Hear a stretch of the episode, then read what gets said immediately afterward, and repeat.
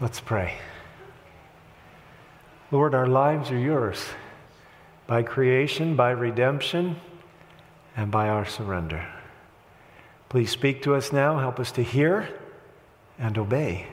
May we find joy in that obedience and freedom, empowered, initiated by you. Now, Lord, bless the words that you have given me. I pray, make them live. May they be words from the Word. And give us hearts, all of us, especially me,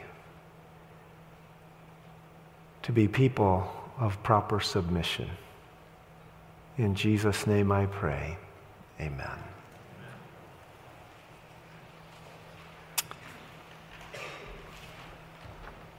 Ellen White writes in Evangelism, page 165 Fearful perils are before those who bear responsibilities in the cause of God. Perils, the thought of which make me tremble. But the word comes, in quotes My hand is upon the wheel, and I will not allow men to control my work for these last days. My hand is turning the wheel and my providence will continue to work out the divine plan irrespective of human inventions. In the great closing work, she writes, we shall meet with perplexities that we know not how to deal with.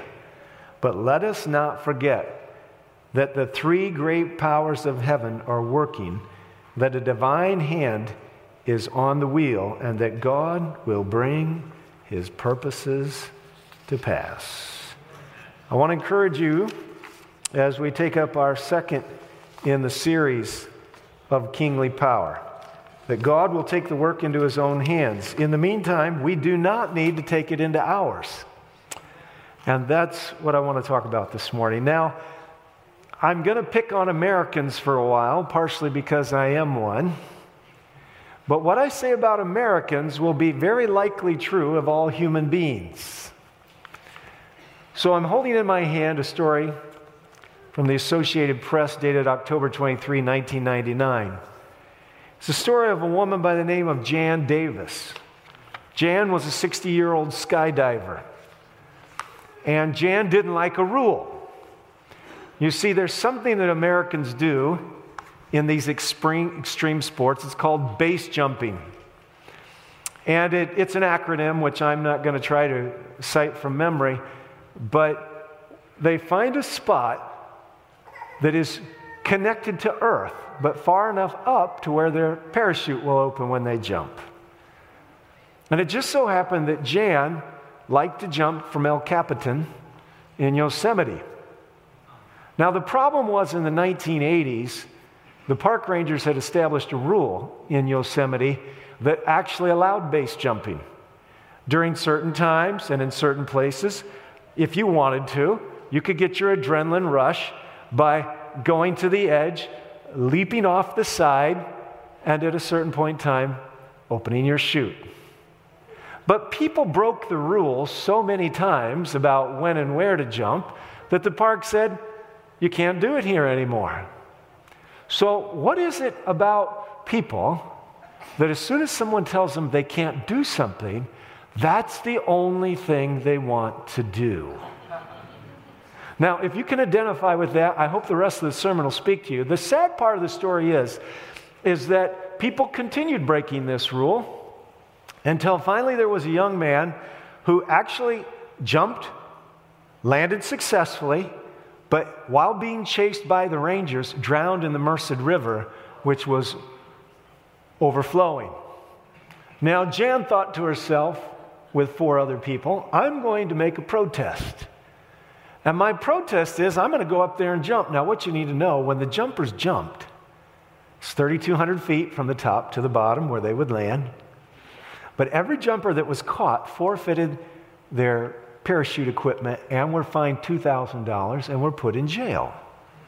Now, going to jail wasn't a big deal, and I suspect she must have been a fairly well to do woman because she had jumped 3,000 times in her life. She was the first woman to jump from Iguazu Falls in South America, if I'm naming the right falls.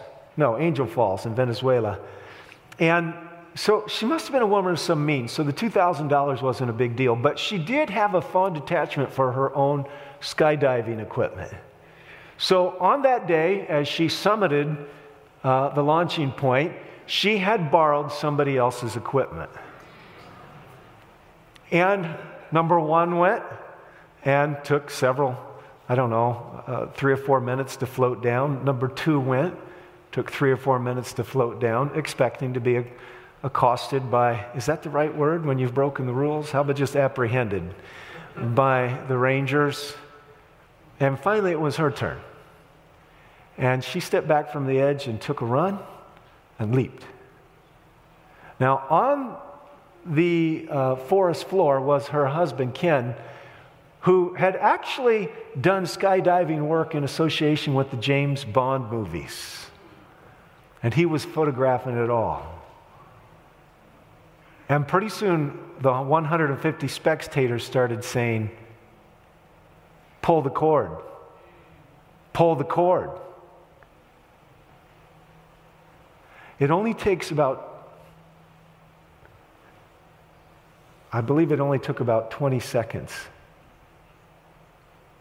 And never was the cord pulled. Her husband slumped over the camera that he was taking pictures with. So, what had happened? Well, where you pull the chute on her equipment was different than where you pull the chute on her borrowed equipment. And there was no backup chute. 60 year old Jan Davis protesting a rule, losing her life. There was one more parachutist at the top, and he walked down off the mountain. I need to ask you at the beginning of this message are you accountable to anybody? Do you know what it means to submit to authority? Or are you the only authority in your life? I think that America is fast approaching the same sentiment that is written in the last chapters of the book of Judges that every man did what was right. And by the way, that includes the women too, in their own eyes. We find ourselves in a unique position today as members of a global church that has processed a divisive topic and said, as a whole, although not unanimously, that this is how we feel about it. It was processed again by representatives, 309 in Battle Creek in the month of October, and this is what we're going to do about it because it appears that our formerly held sense of unity is no longer in decision making, is no longer at some level the currently held sense of our practice. But the body at large has not come quite to the place where we're willing to surrender our theology of process and our nobility of person and our sense of collective accountability. Now, whether you like the decision or not is beside the point. We could be talking about any one of a number of things. The actual, ab, actual subject matter over which the division has found its initiation, its genesis, while it may be the issue to some, we have left that issue behind as we have decided that independence of spirit and independent thought is the forum for the day. Now, just in this last week, I've had three very interesting things that have happened to me. Item number one is that I had somebody from this faith community, this actual church, send me an email. And in the process of their email, they described them working with someone in the southwest Michigan territory here. And in the process of their dialoguing, they must have both been, yeah, they actually were both Seventh day Adventists. One had worked very high up, if you want to refer to it that way, in the administrative circles of our church. It appears to me from the email that was sent that somewhere along the way, they lost the simplicity of a child's faith and had a very jaded experience. Because in the experience between the village member and this other individual, they happened to pull out of one of their files or off of one of the stacks in their house a picture of our General Conference president wearing a Nazi SS uniform. And the person who provided the cartoon, the character, thought it was very funny. But the person that received it did not think it was funny and actually challenged the individual who provided this caricature of leadership.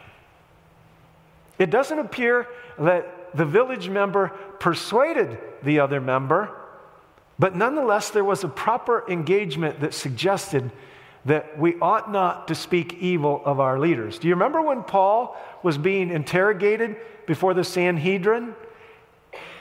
And he said, It's in all good conscience that I stand before you here today. And the high priest motioned to someone standing by him to strike him, and he hit him in the mouth.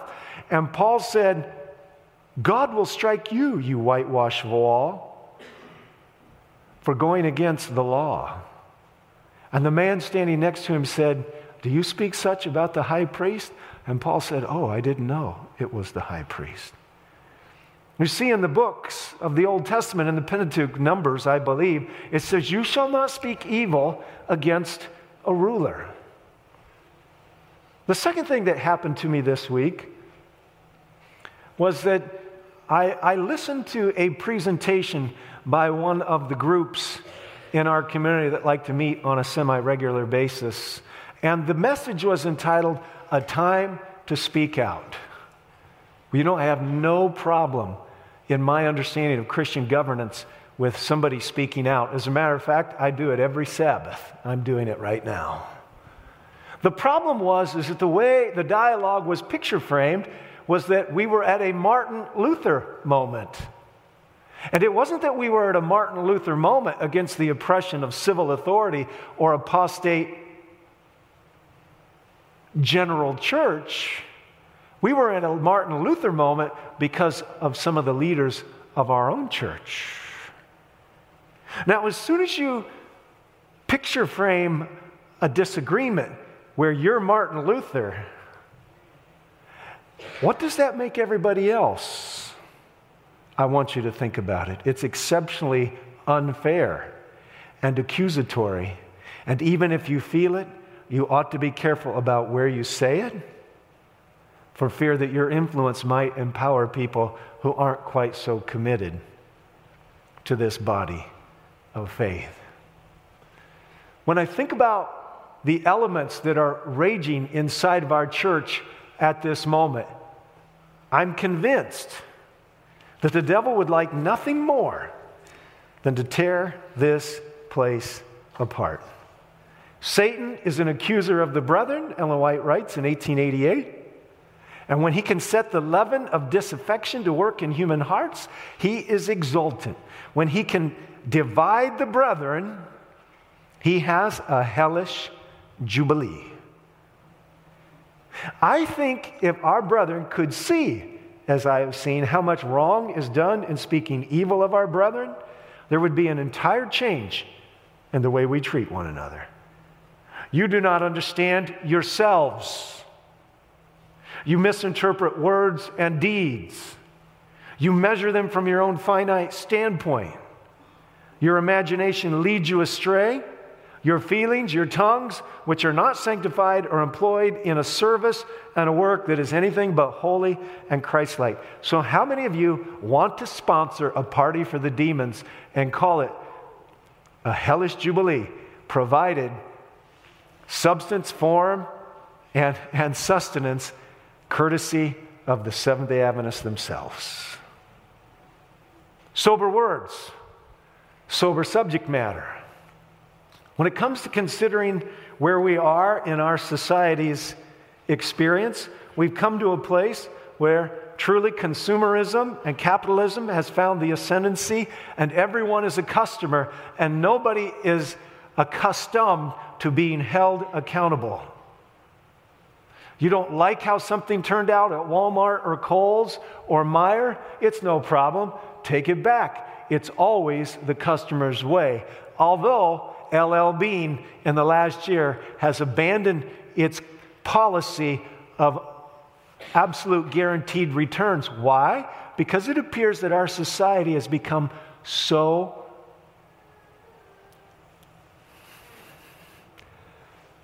so dishonest. They are no longer doing business with people of integrity. It's gone. When it comes to the moments we're at right now, it appears to me that the church is stuck waiting for a prophetic voice to point the way. The church is in a position where it seems that even men and women of high rank and office have allowed the roots of bitterness to grow in their heart. And thus, they, like the Democrats and the Republicans, are no longer able to talk and pray through their problems. Thus, we look almost as impotent as the structures of worldly governance.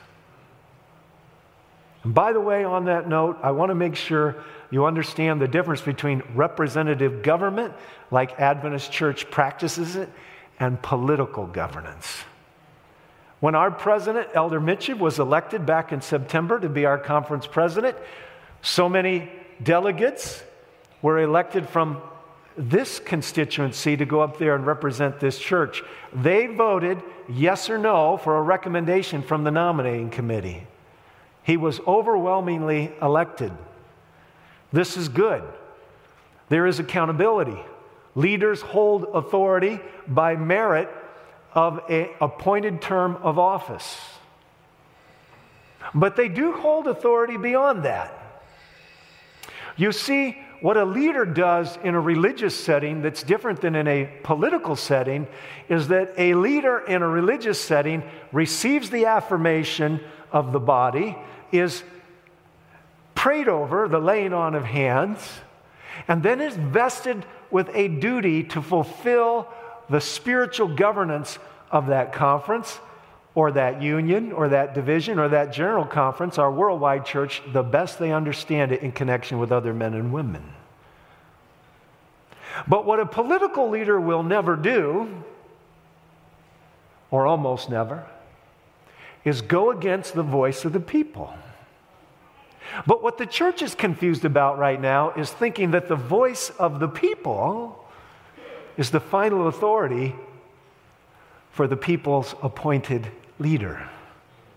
But like in a home, so in the church, the leaders are actually duty bound to actually exercise divine prerogatives and voices, prophetic voices of authority to help keep this church on the straight and narrow. And while a political leader feels duty bound to announce what the largest of the constituents say, a political leader is a man or a woman who prays and knows in the end that their first allegiance, as as best they can understand it, is to God. Because sometimes the people you represent actually experience something we call spiritual degeneration, maybe even apostasy. Actually, the people we represent, you represent, I might represent, sometimes go astray. And God holds leaders responsible in a different way. This is why James would say, Let not many of you think to be teachers. And he wasn't thinking reading, writing, and arithmetic for you will be judged more strictly. There's something about the influence of a leader. There's something about the authority of a leader. There's something about the ability to shape the general culture of the body they're leading that gives a leader a certain responsibility, a certain prerogative, and a certain authority. Right now, we are reaping the bitter fruits of a generation of Americans and not just Americans, maybe two generations, who have not been held accountable by parents, by teachers, or by ministers. You know what Paul said? He said multiple times in his letters to the churches, you need to walk worthy. Paul wasn't confused about what the power of grace could be to live a sanctified life. Paul wasn't confused about the dynamics of accountability. Paul wasn't confused about victory in Jesus through the indwelling spirit. Paul would tell us that we ought not to be behaving as the scripture was read by our fourth grade teacher as ordinary people. The New American Standard says, as mere men. In other words, when the universe looks on, they're looking to see the practical outworking of the Spirit of Christ in His people so they don't look just like everybody else on the face of the planet. So their culture, their leadership, their governance, their homes, their churches, their schools are all beautifully, wonderfully different. We're living in an age in which we are bearing the bitter fruits of not being careful about our theology. We do not believe what the rest of Protestantism believes about conversion. I'll talk more about this in February when I begin a different series. The rest of Protestantism believes all you have to do is make an acquiescence in verbiage to the name of Jesus, and that's enough. No moral change is required in the behavior. There is to be no fruits worthy of repentance, which, by the way, is a direct scriptural quote. But John the Baptist warned the people coming to him for repentance that they ought to actually be able to show that their profession is matched with a practice. You see, when you baptize a person before they experience some victory in Jesus, especially over egregious sin, soul destroying, body destroying sin, you write a fatal loop into the spiritual software of their future walk with God. And they remain perpetually dysfunctional. We actually expect that the people who go down into this watery grave will have tasted and seen that the Lord is good at breaking chains of addiction. This is the right and the prerogative of every new convert. And since we don't believe that baptism is where you get your salvation, the journey of preparation is simply about digging a nice foundation for a spiritual skyscraper, not a shanty box to live in. Yes, we're living in a strange day.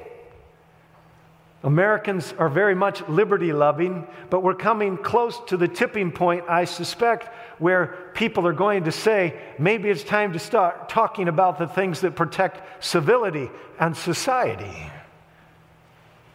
Ellen White is not backwards at all about the dynamics of proper authority. If you are a dad or a mother and you are not exercising your authority, God forbid what you will reap in a harvest down the road, and God forbid what all of us will have to live with through your dereliction of duty. It's not accidental and happenstantial that every other week or so we hear about a young person, usually a boy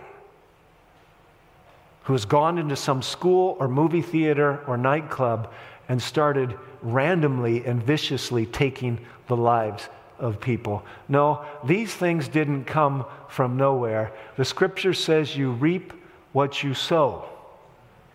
And while parents should not take total responsibility for the actions of their adult children for sure, they are to lay a foundation, and it does include accountability and it does include the proper exercising of authority. Interestingly, writing in the Review and Herald, July 25, she writes to exalt a minister as perfection because he has not displeased anyone by reproving errors. Not only brings a snare upon the minister, but it brings disaster upon the people. He who does not hurt the spiritual self complacency of the people is almost defiled by them. Why a devoted, faithful servant of God who lays bare the errors of the church members is supposed to be defective because he does not see what they suppose are their personal merits. He reproves wrongs which really exist, and this is counted an indignity, and his authority and instruction are cast aside and trodden underfoot. Take your Bibles this morning and open them up to the book of Numbers, Numbers chapter 12. So I never got around to telling you the third thing that happened to me this week. I was visiting with a minister in this community and sharing with them what God had laid on my heart to present. And when it was all said and done, the person said to me, they agreed with me. At least they agreed with me generally. But they said, I'm not too sure about some of the maneuverings that have been used to arrive at present administrative positions. And he was speaking to several lines up the authority chain in the Adventist church. Now, I want to tell you something. The word maneuverings is a pejorative word. That means it is dripping with negative overtones. If somebody accused me of maneuvering, then I'm starting to look like a slick operator. And by the way, I'd like to know, Dad, when your child accuses you of having kingly authority, how are you going to defend yourself? I'd like to know, principal, when your student accuses you of having kingly authority, how are you going to defend yourself? What's going on in this church right now is that we have lowered ourselves down to the ordinary activities of unregenerate people. And in the process, the devil's working very hard to make sure that no authority is exercised so that we can have total chaos and he can come in with his grand scheme to save the world, which will include a new focus on religion. Numbers chapter 12.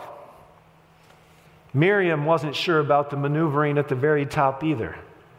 It says in verse 1 Then Miriam and Aaron spoke against Moses because of the Cushite woman. That's Zipporah. She's actually a Midianite, but she's darker skinned.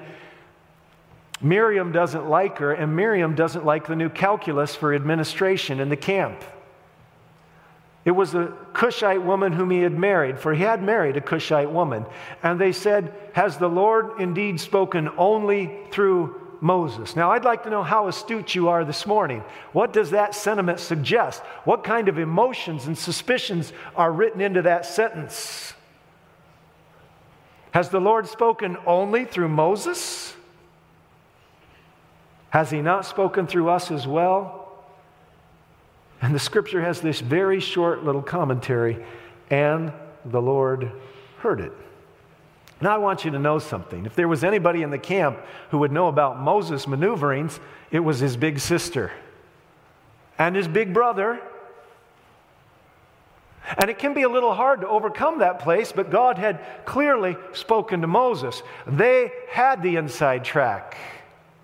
But I want to remind you, friends, that Jesus himself said, By every word we speak, we will be justified, and by every word we speak, we will be condemned.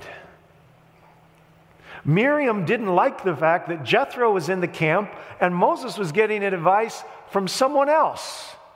Her insecurities rose up, her jealousies rose up. Speaking in Patriarchs and Prophets, the author writes, a fear that his, that's Jethro's influence with the great leader, exceeded theirs. She goes on to write that had Aaron Aaron had failed when entrusted with responsibility, giving evidence of weakness of character. We're talking about the golden calf. By his base compliance in the matter of the idolatrous worship at Sinai. But Miriam and Aaron, listen to this next phrase blinded by jealousy and ambition, lost sight of this. The question I want to ask you is do you think Miriam and Aaron knew they were blinded? And do you think anybody else who might get their ideas twisted about someone who holds authority or, or, or, or if there's any other situations, maybe even in the 21st century, where somebody might become blinded by jealousy, ambition, and not know that they are blinded.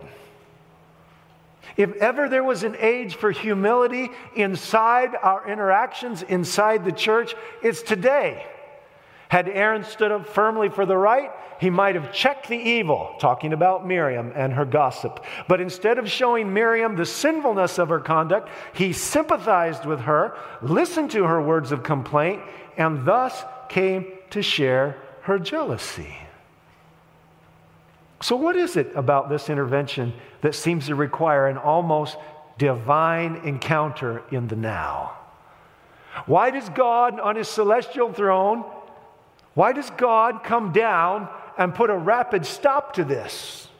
Well, I encourage you this Sabbath afternoon to read chapters 13, 14, 15, and 16.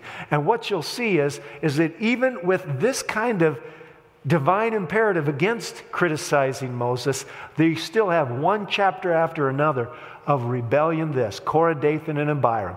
After Korah, Dathan, and Abiram gone, they're all sad about what they did, and the next day they're blaming Moses for, for taking out these godly men. Moses, you take too much upon yourself. I want to assure you today any leader who accepts in the name of Christ to lead a religious organization for a modest amount of money is doing it for, hopefully, most of the times, right reasons. And while there are some who enter in for self aggrandizement and personal ambition, God has placed accountability in the system. It's for you, it's for me, it's for anybody above or anybody else we serve.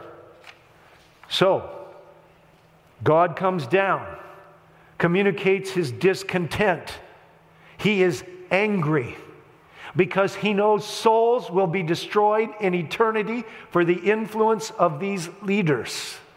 He knows there will be people missing in heaven because the natural heart is inclined to this kind of behavior. And when you see it done by those for whom God's favor has been upon, and maybe hands even laid upon, it legitimates that which needs no encouragement and no fertilization. God tells Miriam, if your father had but spit in your face, you'd be unclean seven days. Put her outside of the camp. Now, for those of us that are into the feeling mode, that doesn't seem particularly nice. But if you understood that people's salvation was weighing in the balance, that might have been, and actually was, the nicest thing that could have been done to check a disease which is cancerous to the soul and destructive to eternal hope. The manifestation of the Lord's displeasure, writing in Patriarchs and Prophets, was designed to be a warning to all Israel, to check the growing spirit of discontent and insubordination. If Miriam's envy and disaffection had not been signally rebuked, it would have resulted in great evil. The judgment visited upon Miriam should be a rebuke to all who yield to jealousy and murmur against those upon whom God lays the burden of his work. Now take your Bible and turn to the book of 1 Timothy. 1 Timothy chapter 4 verse 1.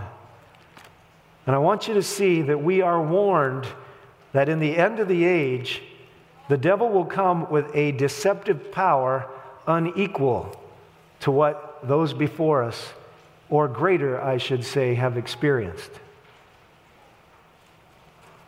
1 Timothy chapter 4, looking at verse 1. The Spirit explicitly or expressly says. Now you have to remember, this will be Paul's last written portion of the Scriptures. Well, actually, book two will be. But his letters to Timothy are the end. It's about over. He's going to die. And he wants the young preacher to understand something. The Spirit explicitly or expressly says that in latter times some will fall away from the faith, paying attention to deceitful spirits and to doctrines of demons. Now, he goes on to describe a situation where a religious institution will rise up and say that you shouldn't marry and you can't eat certain foods. Don't be confused. Those certain foods that can't be eaten are foods that God has legitimately said could. But aside from the main apostasy that's written there in chapter 4, there is clearly an understanding that we're dealing with a mastermind whose ability to deceive, to blind, is beyond anything we understand. And what I want you to see is that in the last days, and this phraseology in the Greek is unique in the New Testament to this one place There will be deceitful spirits and doctrines of demons. And I don't know of anything that's any more deceitful than the human heart that worships its own ideas. We are living in an age like during the first advent of Jesus where the idols are no longer carved out with hands. The idols of Christ's day and the worship of those idols was the worship of pride of opinion. So I'm asking you today can you do justly in the name of Christ, walk humbly in the name of Christ, and love mercy? Or is your opinion the only opinion? Could you be wrong even about you, since we read earlier that we don't even understand ourselves? Now turn over to 1 John chapter 4. Little bitty book towards the back of the Bible, 1 John chapter 4.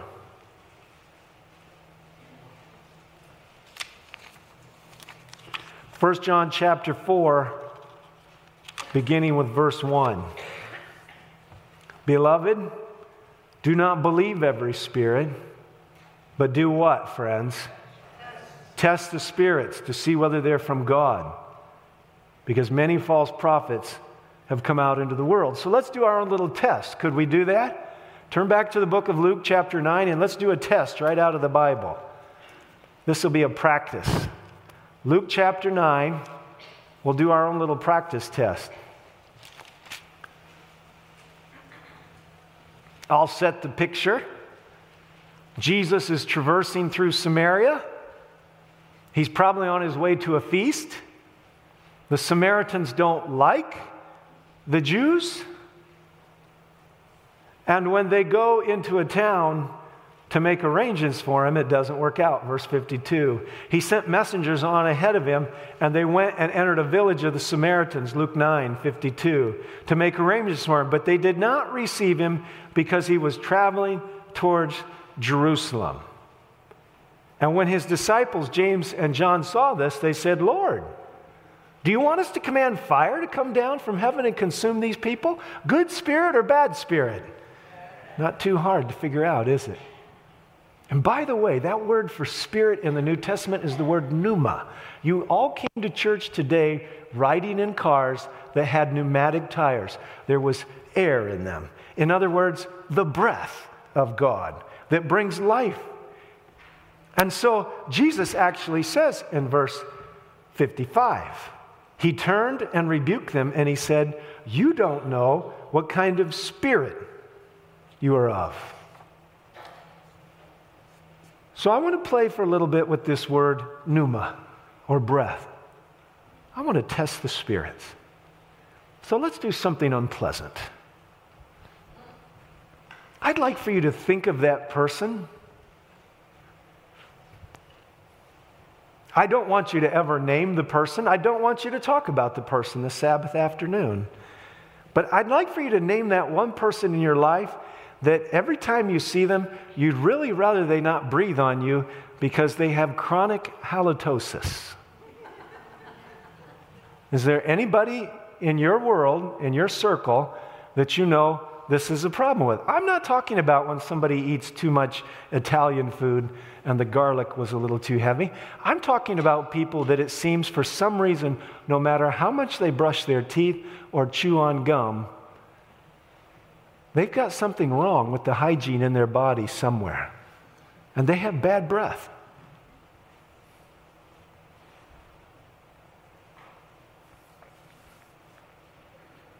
You know, I want to make sure you understand something. James puts it this way a fresh well does not produce brackish water. Have you ever read that in the book of James? It's not that hard to test the spirits. As I said in the first service, some people's Christian experience is flavored by chewing on other church members or the preacher and it ought not to be so. I can assure you that the Pharisees had theological orthodoxy. That meant that they had the tenets right. Jesus would even say, Do as they say, just don't do as they do, because the Pharisees had a bad spirit. They had bad breath. So, what do we want for our collective church? I mean, it's interesting that the Bible describes, you know, Jesus breathing on them and them receiving the Spirit. What do you want? And what are you giving other people? And what do we have collectively and corporately? How are we relating to each other? And what kind of honor are we paying to those who pick up the so often unappreciated and unrecognized sacrifices of trying to make something go. In August 28, 1963, Martin Luther King on the mall in Washington, D.C. said, That is something that I must say to my people who are on the worn threshold which leads to the palace of justice. In the process of gaining our rightful place, we must not be guilty of wrongful deeds. Let us not seek to satisfy our thirst for freedom by drinking from the cup of bitterness and hatred. And could the people say amen? We must rise above the ordinariness of regular human, human interacting. King went on to say, We must forever conduct our struggle on the high plane of dignity and discipline. And by the way, friends, Moses was kept out of the promised land too, wasn't he? Do you know why? Oh, you say, well, of course, Pastor, he struck the rock when he should have talked to it. Yes, that's exactly right. But here's how Numbers 27 describes it Moses said, Go up into the mount and see the land that I'm going to give you. And he tells them why he's not going in. For in the wilderness of Zin, during the strife of the congregation, you rebelled against my command. So let's come back to our original question Are you accountable to anybody? Or do you chafe when somebody holds you to a test of spiritual integrity? When my wife and I were married in the early days, when we had no money and we owed lots of bills, we had that $50 a month spending arrangement. I tell people that my wife never felt so poor after we got married, and I never felt so rich. So, consequently, you know who the spender was and you know who the saver was. Now, what we've discovered through the years is that when I find those shelves and they're full of 75% off, I might buy a thousand rolls of toilet paper. Finding a place to put it might be a problem. What we discovered was, was that for me, buying created a degree of security. For her, it was saving. But you know, she also learned something about me, and that is that when I got on the internet and I started looking at motorized vehicles, whether they had two wheels or four, she noticed that the longer I looked, the more likely it was that I was going to want to buy. It was somewhat of a principled violation of our agreement. And I hated it. Oh, I hated it. When I'd be sitting there looking at my next dream vehicle, and she'd walk up behind me and look over my shoulder to see what I was looking at. Can anybody hold you accountable? Do you resist, or even worse, resent authority? Ellen White says you cannot afford to allow any unchristlike spirit to embitter your spirit against your brethren. When we look at the Bible, we find that Paul charges Timothy to be a good soldier. When we read the spirit of prophecy, we find Ellen White using terms like generals and captains. When we sing in our hymn books, we sing, Stand like the brave, and like a mighty army moves the church of God all of those embody a mentality of structure, discipline, and authority with accountability.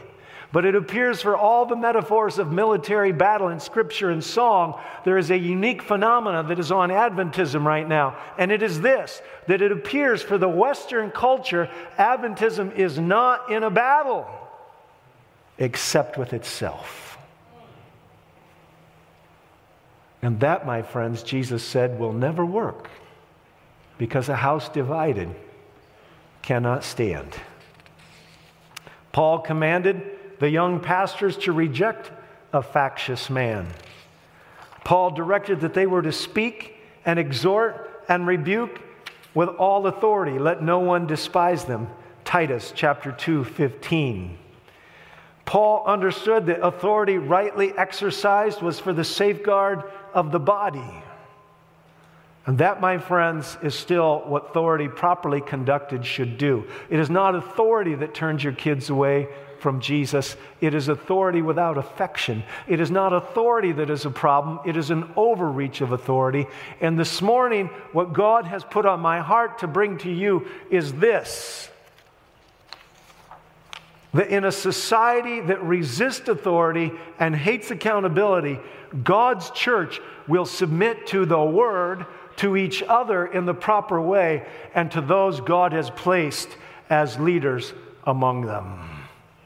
And that is not a subject of mindlessness and not a subjection or submission of mindlessness. That is a mutual submission to a belief and a commitment to love and pray and serve each other and to trust in the God of heaven. Paul wrote to Onesimus and said, I could command you, but I'm asking you.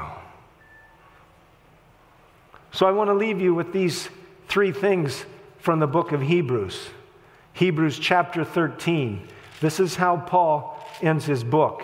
And yes, I do believe he wrote it. Three times, for some reason, when we come down to the end of the book, he mentions leaders. Verse 7 Remember those who lead you, who spoke the word of God to you. Your versions may say rule over you. If you've got a New King James Version or some others, considering the result of their conduct, imitate their faith. Paul gets it we should get it. There's something about excellent leadership that is worthy of emulation. It ought to be repeated. It ought to be done. We ought to be the best group of people in America, raising the most balanced leaders who know how to serve with all their heart and exercise authority with kindness and compassion, but with resolve. Seventh day Adventist homes ought to be structured in such a way that the children know how to obey, that respect is paid to each other, and that order is maintained. Our schools and our churches should be the same, and nothing could be changed as we moved up through the ranks from conferences to unions to divisions or our general conference. That's verse 7. Verse 17. He says, Obey your leaders and submit to them for they keep watch over your souls as those who will give an account. Let them do this with joy and not with grief, for this would be unprofitable to you. And then in the second to the last line, he says in verse 24, greet all of your leaders. Some of you maybe have never had the experience of actually having to stand in somebody's way, to be unappreciated and misunderstood. Maybe uh, for actual good causes. And you've walked into a room and you can feel the ice.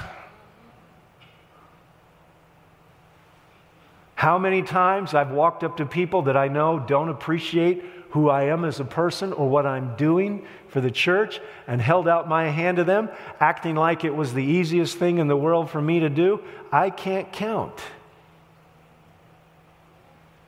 But that is what we have to do because if you lead with sanctified reason, your feelings will eventually come along behind you and get into line. We don't have to agree theologically on everything, but I'll tell you one thing theologically we have to agree on that the prayer of Jesus to press together is a mandate. That the prayer of Jesus to be one, like the Father, the Son, the Holy Spirit, is a directive, it's a command and that it takes work, and that we need to let the love of Jesus shine in our hearts. In 1 Timothy chapter 1 verses 3 or 4, this is what Paul wrote to him. Make sure you don't lose this because if you lose this, you've lost it all. He says the purpose of the commandment. The purpose of the commandment. I'm going to distill this book down into three sentiments. 1 Timothy chapter 1 verse 3 and 4. The purpose of the commandment is love from a pure heart. You lose that, you've lost it all. Paul will write in Colossians chapter 3 love is the bond of perfection. Above all, put on the bond of perfection. Because it's going to be strained in this church family, it's going to be stretched. It might get close to breaking, but love is the bond of perfection. It won't break down. Number two, a good conscience. Sometimes your conscience tells you you shouldn't have said that. Sometimes your conscience tells you you shouldn't be thinking that. Sometimes your conscience says you did the right thing, let it be.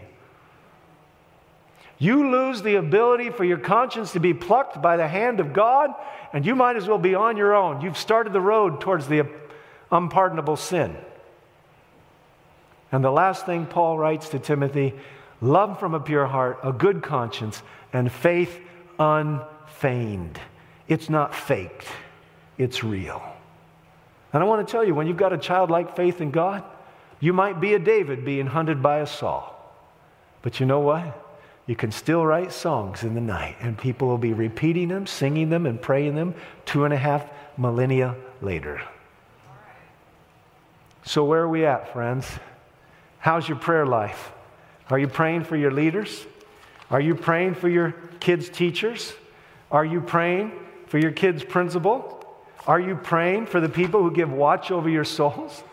Yes, Paul ends his book saying, Greet the leaders, because it's, sometimes it's hard for them. The emotional price tag they pay to be a leader is high. So just acknowledge them when they come into the room.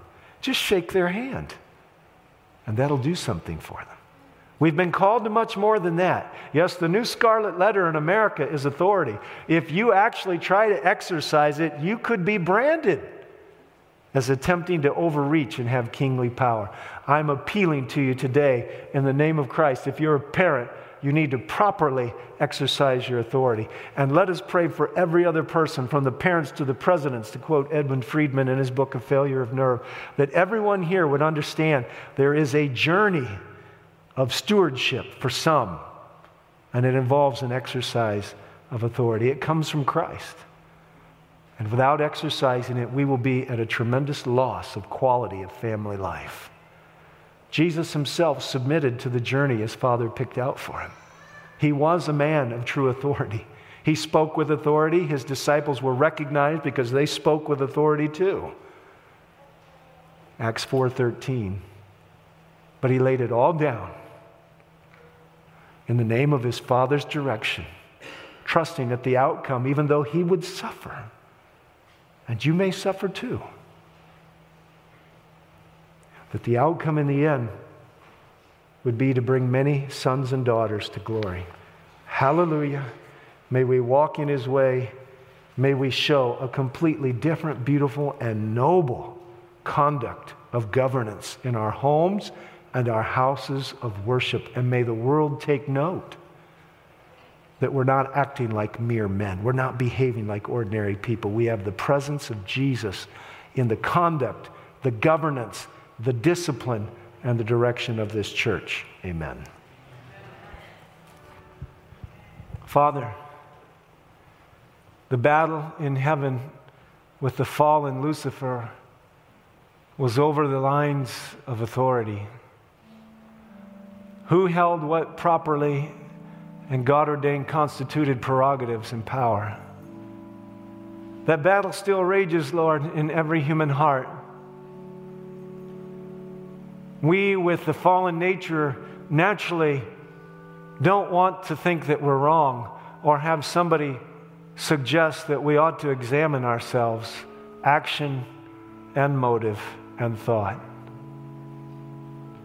I'm praying, Lord, for enough humility to pray for each other, for enough humility to believe the best about each other, or for enough humility to come to you and explain that that's not the case and we need a divine treatment of the heart.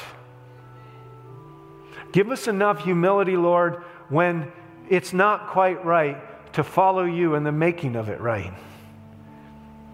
If it means a dialogue, an uncomfortable, unnatural appointment, may we do it if it means confronting our own negative cycles of thought born of insecurity or jealousy or pride of opinion, I'm praying, Lord, bless us in this local church and bless us up through the ranks of Adventist leadership so that to the world we are not divided, but we are one in hope and doctrine and one in charity. May we be responsible and honest enough to own our own feelings and know when they're right and wrong and bring them to you to be made right. In Jesus' name I pray. Amen. This media was brought to you by Audioverse, a website dedicated to spreading God's Word through free sermon audio and much more. If you would like to know more about Audioverse, or if you would like to listen to more sermons, please visit www.audioverse.org.